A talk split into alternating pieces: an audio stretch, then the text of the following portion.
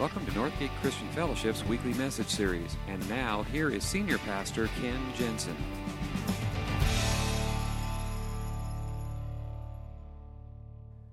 A number of years ago, we were living in Washington State, and unbeknownst to us, a family of skunks had moved in to the crawl space under our house. And, um, and we didn't notice it so much at first, but every once in a while we would get this whiff and we weren't sure what that smell was or where it was coming from. And every once in a while, just kind of, what is that? What is that smell? Where is it coming from? And then it would dissipate and it would go away. And a couple days later, again, would be one of those, what is that smell? What is going, what is that? And it kept getting stronger and stronger, and we kind of got used to it, but then every once in a while, just be a little bit stronger, a little bit stronger, till finally, I kind of, I got the flashlight. I didn't go under the house, but I got the flashlight, went through the little crawl space door, looked in there, and there was this family of skunks that had moved in. And, and, and, and was, the smell was getting worse and worse and worse as she had babies, and the babies grew up and practiced doing what skunks do. And it was just like, is going to fix this? How are we going to get rid of these skunks? I, we needed somebody to come and get rid of the skunks, get somebody who would make things right again so that our home would be the place it was supposed to be.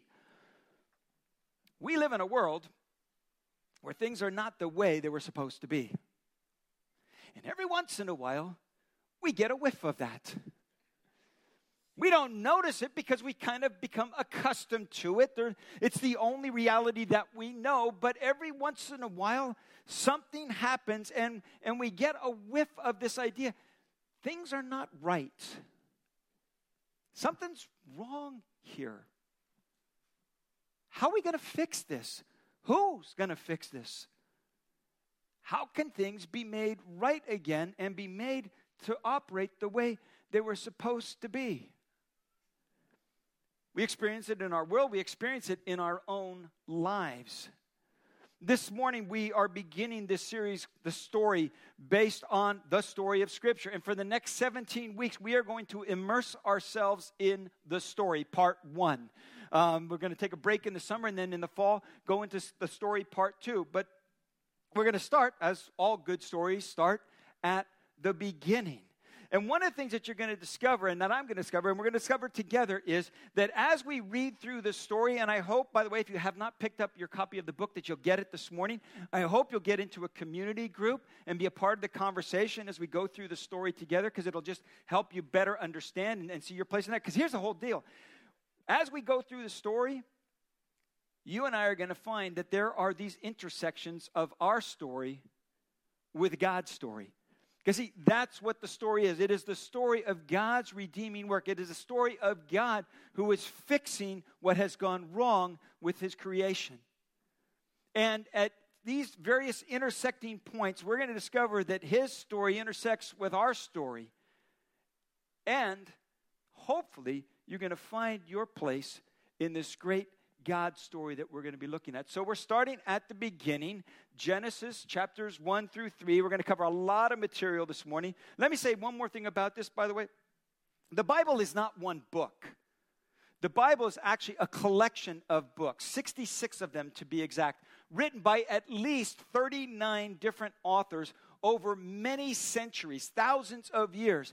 But what you find for all these different authors all this time is it is actually one big story. Part of it, part of the story involves the history and the narrating of the story, and that's mostly what we're going to be looking at. But there are parts of this story that there are, there are reflections on it. There are uh, expressions of praise and, and, and songs and psalms and hymns, and, and, and you'll find some of it is letters. There's all kinds of different genres of literature that's involved in this book we call the Bible. But it is one story. And we're going to start this morning with Genesis chapter 1. Don't have time to read chapters 1 through 3. But we're going to start in the story with this understanding. Here's what I want you to see. Because sometimes we think the New Testament is all about this loving, gracious God, and it's all about God's grace. But the Old Testament God, he's this mean, angry, bitter old man who's always smiting people, okay? And that, that, that the Old Testament is all this bad, bad stuff, and the New Testament is where grace begins. But what we're going to discover this morning is grace was there from the very, very beginning.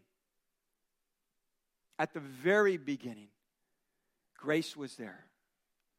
And the very first act of God's grace is this you were created to live in a relationship with God. I was created to be in relationship with God. That is the first measure of His grace. The book of Genesis opens with this sentence In the beginning, God created the heavens and the earth. Now, that one sentence changes everything.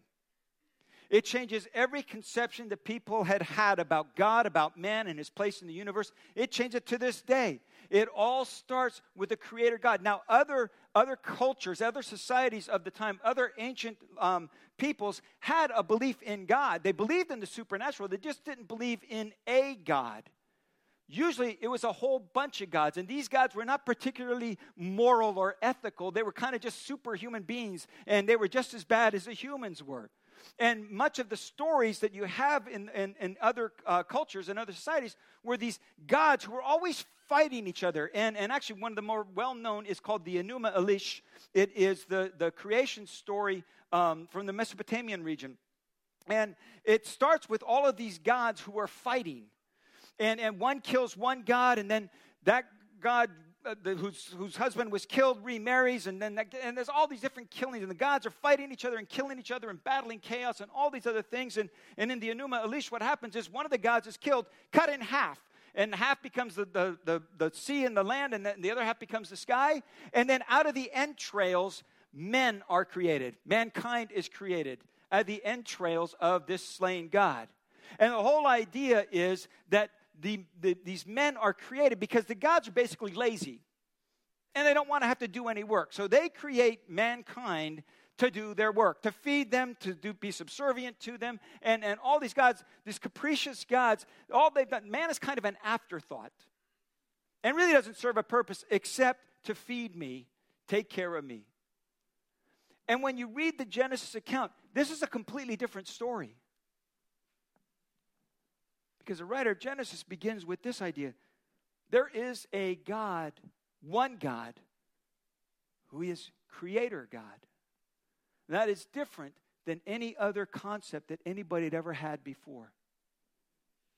And, and by the way, these ancient cultures, many of their gods were actually deifications of different parts of creation. So there were fertility gods. There were, there were gods that represented the sun. There were God that rep, a god that represented the moon. There was a gods that, that represented all the different stars and all those constellations. And they actually believed, if you can understand this, they actually believed that the stars would influence human behavior.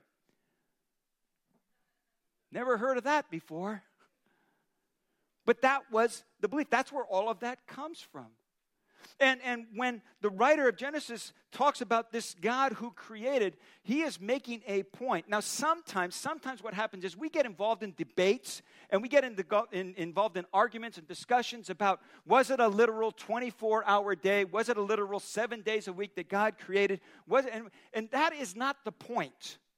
Okay, that is not the point of this account of creation. The point of creation is of this creation story in Genesis is that there is one God. He is the creator. He is not part of the creation.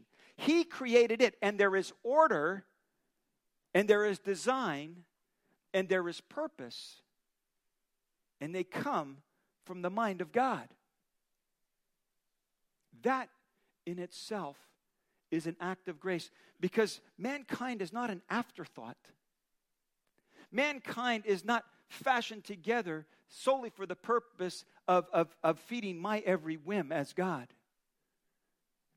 That actually mankind occupies a very unique place in God's creation. Then God said, Let us make mankind in our image so God created mankind in his own image. In the image of God, he created them. Male and female, he created them. Now, that is uniquely different than any other description of where man fits in the universe, where man fits in this world. And it is actually in this part of the story, it is unique the way that God creates man. He forms fact, goes on. The Lord God formed man from the dust of the ground and breathed into his nostrils the breath of life, and man became a living being. The idea behind that is we are created for this intimacy with God. See, that's what the writer of Genesis wants us to understand. That there's not a bunch of gods and they're, they're fighting each other all the time and we're just kind of an afterthought and their only purpose here is to appease them and their every will. Rather, that this is a loving relationship. That God has, has uniquely made humanity as a part of this. You notice in the creation story there was this repeating um, series of phrases? God spoke, or God said, and it was so, and it was good. God spoke, and it was so, and it was good. God spoke, and it was so, and it's good. And uh, that's the repeating phrase that you find all throughout the creation story. Now, think about that. Who is it good for? It's good for mankind. That God creates this world and everything in it, not for himself. He doesn't need a place to dwell. He creates it as a dwelling place for mankind, for you and for me.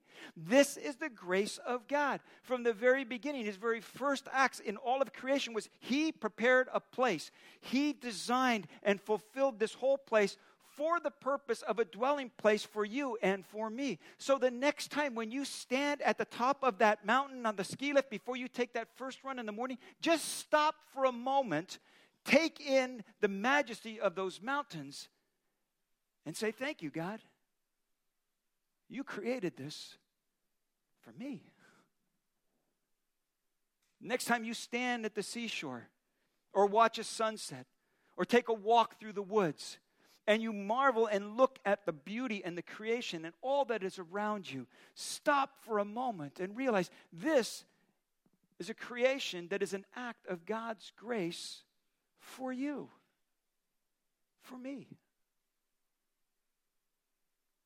He creates us for this relationship with Him, and He provides for us everything that is necessary for our sustenance. He is a good and gracious and generous God. He creates the world, He fills it with all of this, and then He gives it away. he says to humanity, Take, eat, enjoy, multiply, and fill the earth. This is all good and it is all for you. He creates this whole thing. His generosity abounds all around them. And there's only one rule just one. There's hundreds and thousands of yes trees, there's only one no tree. Do not eat from this tree the knowledge of good and evil. Now, God has graciously provided everything, filled it all, He made it all available. But He leaves us with a choice one choice. And that's the second part of this story. Your choices, my choices, will either move me toward God or away from God. Your choices will move you either toward God or away from God. This too is an act of His grace. He gives this freedom, but He doesn't force it on us. See, Grace literally means a gift. So God gives this opportunity, but He doesn't force it. It is, it is an opportunity, but we make the choice about it. And every day, you and I make choices, and the choices that we make about our life are moving us one direction or another. The choices are either moving us toward God or they are moving us away from Him. But all of our choices have that impact on our lives and on our relationship with Him. See, this idea of eating from the tree of the knowledge of good and evil isn't about acquiring wisdom and moral discernment. That's not what's at stake here. What's at stake here is will I trust God and His goodness and His wisdom and His ways, or will I choose to make the decision about what's right and wrong for myself apart from God? That's what the decision comes down to. It's a decision will I fit my life into the way that God says it was designed to be, or will I do it my own way and be a God unto myself? That's the choice that they're putting. And, and that, by the way, is the choice that every one of us are faced with in the decisions we make each day. Will I trust God? Will I, will I choose to live in His ways? Or will I do it the way that I want to do it? And reject his ways. And this is where the tempter begins. He approaches the woman and says, Did God really say you must not eat from any tree in the garden? That seems like an innocent question at first, except if you notice, he has slightly changed the wording. See, God said, You may eat, you may eat of any tree in the garden. But what the tempter does is he comes along and he says, Now, did God really say that you must not eat of any tree? Now, what's going on here is he is raising doubts about the goodness and generosity of God. By just adding that one word. See, God said you may eat of any tree, and he turns around and says, Did God say you must not, not must not eat of any tree? And just adding that one word, just changing it slightly, what he has done is he has called into question my belief and my trust in God's goodness. It's kind of like, let's say you had you had this just you loved jelly donuts. Okay, you just like you love jelly donuts every morning that's your breakfast a cup of coffee and a jelly donut and after a while you just love jelly you can't get enough of jelly donuts you're just eating jelly donuts every single morning this is the breakfast of champions but finally you get around and you realize you know this probably is not too good for me I should probably cut back on jelly donuts. My cholesterol is getting high. It's way too much sugar first thing in the morning. I just, I know they're not good for me. So I will make a decision. I will no longer eat jelly donuts and you make that firm decision. I'll eat anything else fruits, vegetables, I'll eat oatmeal, I'll eat anything, but I'm just not going to eat jelly donuts anymore. The next morning, when you wake up and you get your cup of coffee, what is the one food item that you are thinking about? Jelly donuts. Because they have now become the thing that you're focused on. And that's what the tempter does. God says, all of these yes trees, have at it. Just one no tree. And by turning the wording, he's now brought the focus on the one no tree. And he has raised doubts. And this is, by the way, how temptation works.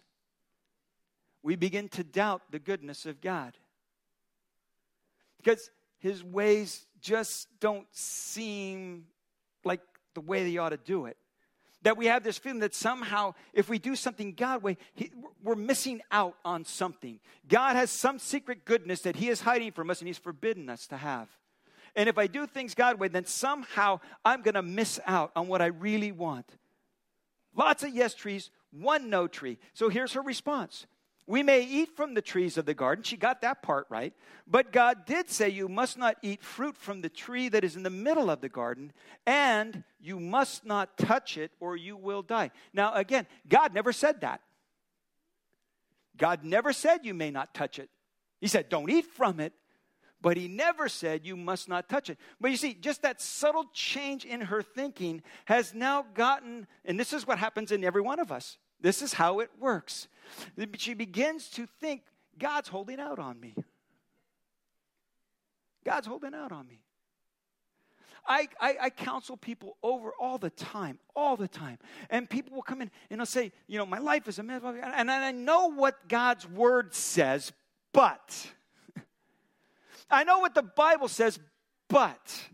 I know what God believes and what God says about this, but God doesn't know my situation. It's not, it's different for me. And that's the way temptation works in us. We say, I know what God says and I know that's the right thing, but but God doesn't know my situation. You don't know what I'm facing. You don't know what I've gone through. And I tell people all the time, I say, you know what? I don't need to know. Because that's not what's at issue here. What's at issue is do you trust the goodness of God, even if it doesn't make sense, even if it's the hard thing to do. Because that's the real question. When we get to this idea, see, what happens in Eve's mind is now God is not the generous, gracious, giving God. Now he's a miser who is holding back something good from me. Why else would he say, not that? And all these, why else would he say that? There must be something really special about that fruit. There must be something there that God is holding out on me. And her whole concept of God has begun to change. And that's how it works in us. See, that's how it works. We look at something that we desire something that we would pursue, and we know what God says about it, but He doesn't know my situation. And if I do it His way, then I'm going to miss out on something. God must be holding back from me. We don't think those words directly, but that's really what's going on. By the way, by the way, when that command was given, it was given to Adam before Eve had been created. The command to not eat the fruit from that tree, that was given to Adam before. So, so, so, by, by women here, okay? Show of hands. Anybody here ever experienced a conversation and the man did not fill you in on all the specific details of a conversation? Anybody ever? Okay, okay. See, it's not Eve's fault.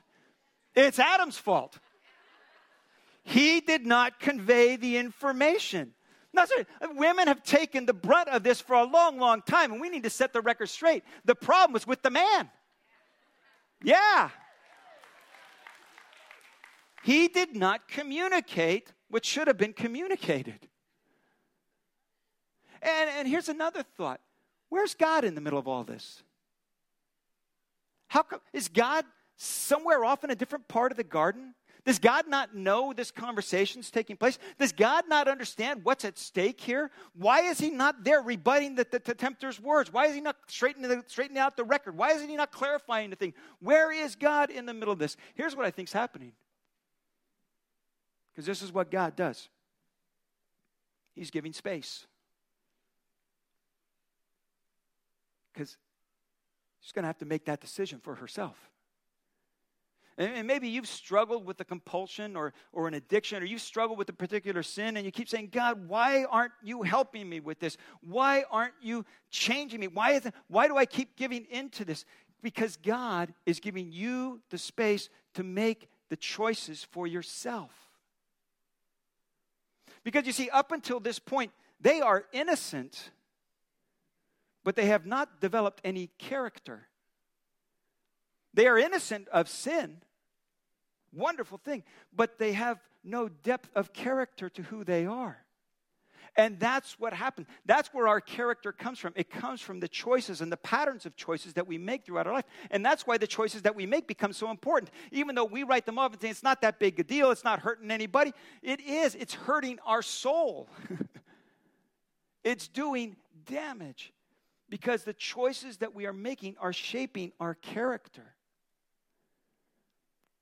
And God will not force that on you or on me. It's the decisions that we make that will do it. Grace always involves the opportunity to choose. And God is doing that here. He is giving them the freedom to choice. See, the reason this is so important is because what really, really matters is the person you're becoming.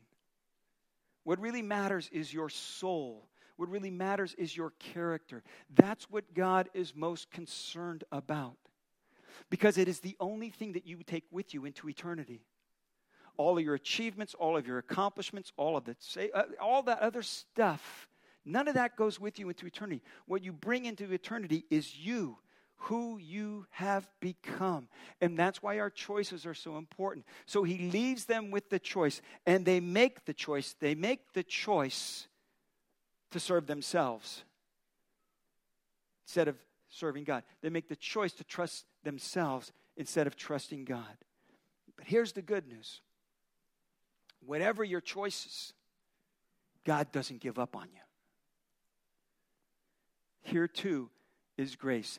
Adam and Eve made their choice. Not content with God's generosity, not having faith in his character or believing in his goodness, they make their choice for themselves. And everything goes bad. At that moment, sin enters the world. And with it comes rebellion and selfishness, and wickedness and fighting and strife and all of that. And one more thing Shame. Shame enters the world. It says their eyes were opened. They saw that they were naked and they were ashamed. Now, in our society, in our culture, we kind of downplay this idea of shame. Shame isn't a good thing.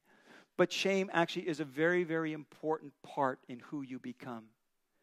Shame makes us face up to what we have done and what it is doing to us. Shame fills a very, very important role. See, if you've been in recovery at all, you've been a part of Alcoholics Anonymous or, or any, any recovery group, one of the qualifications, one of the precepts, if you will, of, of these recovery ministries is the admission this is who I am. Hi, I'm Ken, and I'm alcoholic. Or, hi, I'm Bill, and I'm alcoholic. Whatever it might be. And the reason for that is, is you have to own up to who you are before you can find the freedom and the forgiveness and the strength that you really need. And so God comes, God comes to them. And God comes to them with a question. See, here again is the grace of God. He comes with this simple question The Lord God called out to the man, Where are you? Where are you? See, because when we make the choice to sin, there's always a follow up choice after that. What will we do with our sin? Adam and Eve chose to hide. They went, made fig leaves, skirts, and pants, or whatever, I don't know, and they went and hid. And God comes, God comes looking for them.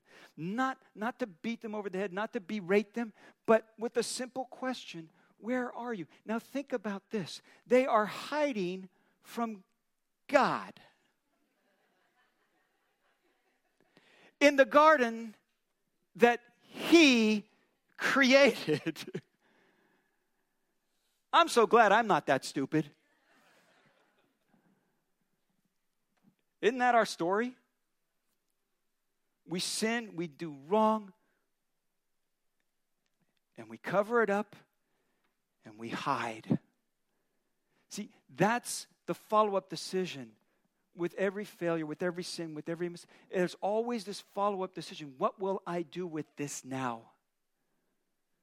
And God graciously, this, this is the grace of God, He comes just asking the question, Where are you? Now, it's not because God is confused. It's not because they have found a secret hiding place that God didn't know about. What he is doing is he is giving them the opportunity to come clean. He's giving them the opportunity to face up with what they have done. See, that's the purpose of the question. God knows where they are, God knows what they have done but he comes asking the question so that they know they still have a choice about this. And Adam comes clean. Sort of. He answered, I heard you in the garden, and I was afraid because I was naked, so I hid. Now, notice what he does not say. He does not say, I sinned. He says, I heard, I was afraid, I hid. But he doesn't say, I sinned. He just tries to evade the issue. And isn't that human? Isn't that human nature? Even when faced with the reality of what we have done, we will somehow try to evade it. It was a mistake. It wasn't a sin, it was a mistake. Mistakes were made. Somebody made a mistake somewhere. We, we try, we minimize it. So God presses him on it. God doesn't let him just keep hiding. He's come out in the open in terms of physicality, but he's still hiding a little bit. So God presses him on it. And when God finally puts him into the corner and God finally gives him the chance to man up and take personal responsibility for what he has done, this is what he says The woman you put here with me, she gave me some of the fruit from the tree, and I ate it. Yeah. Way to man up there, Adam. The woman. The woman. And by the way, whose idea was it of the woman? Oh, yeah, that would have been your idea, God. Things were cool around here. Things were fine around here until you brought what's her name into the picture. And that's the other thing that we do. We blame. We sin, we shame, we hide, we blame. And, and I've got to believe Eve is looking at him and going, What? What happened to this bone of my bone, flesh, flesh of my flesh thing? What was this big happiness thing you used to have? And then she turns around when she's confronted and she blames the serpent. That's what we do. See, that's our story. How often do we evade and avoid the questions that would set us free? God comes and He says, Where are you? Where are you right now? What have you done? Those questions are the questions of grace, of mercy. Because God doesn't come to berate and belittle and pound on us. See, here's all the way back in the, the first three chapters, it's a God of mercy and grace. I was naked and I hid. Now, that nakedness is not just our eyes were open and they saw something they hadn't seen before. It's not just referring to a physical nakedness. It's that I have now been laid bare. This is the kind of person that I am. And I'm ashamed of it. And what does God do? Instead of this makeshift little fig leaf thing, God becomes a tailor. Talk about a designer label. And he fashions for them clothing. But he does it with an animal skin, which means for the very first time in all of creation, blood is shed because of sin.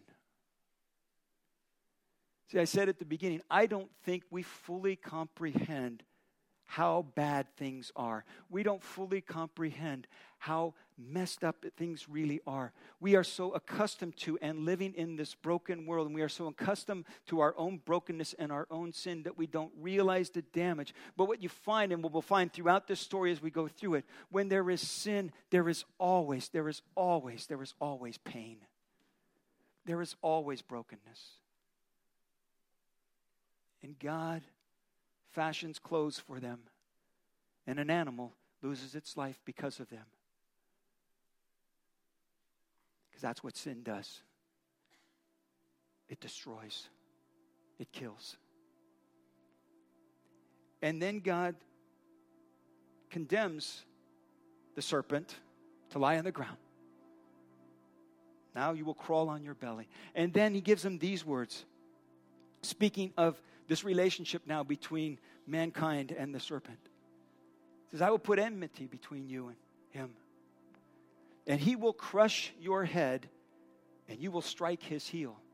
And that one sentence is prophetic about something that's going to happen thousands of years later.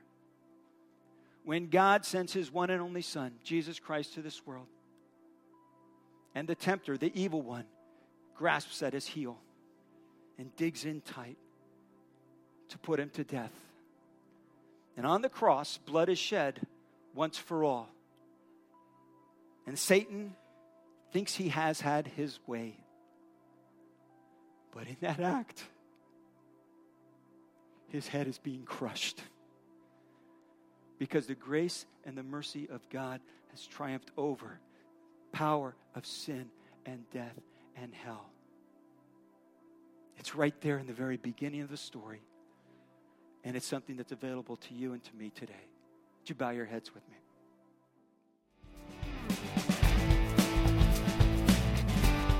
Thank you for listening to this week's message. We trust that you'll join us again soon for another uplifting message from Northgate Christian Fellowship, located in Benicia, California.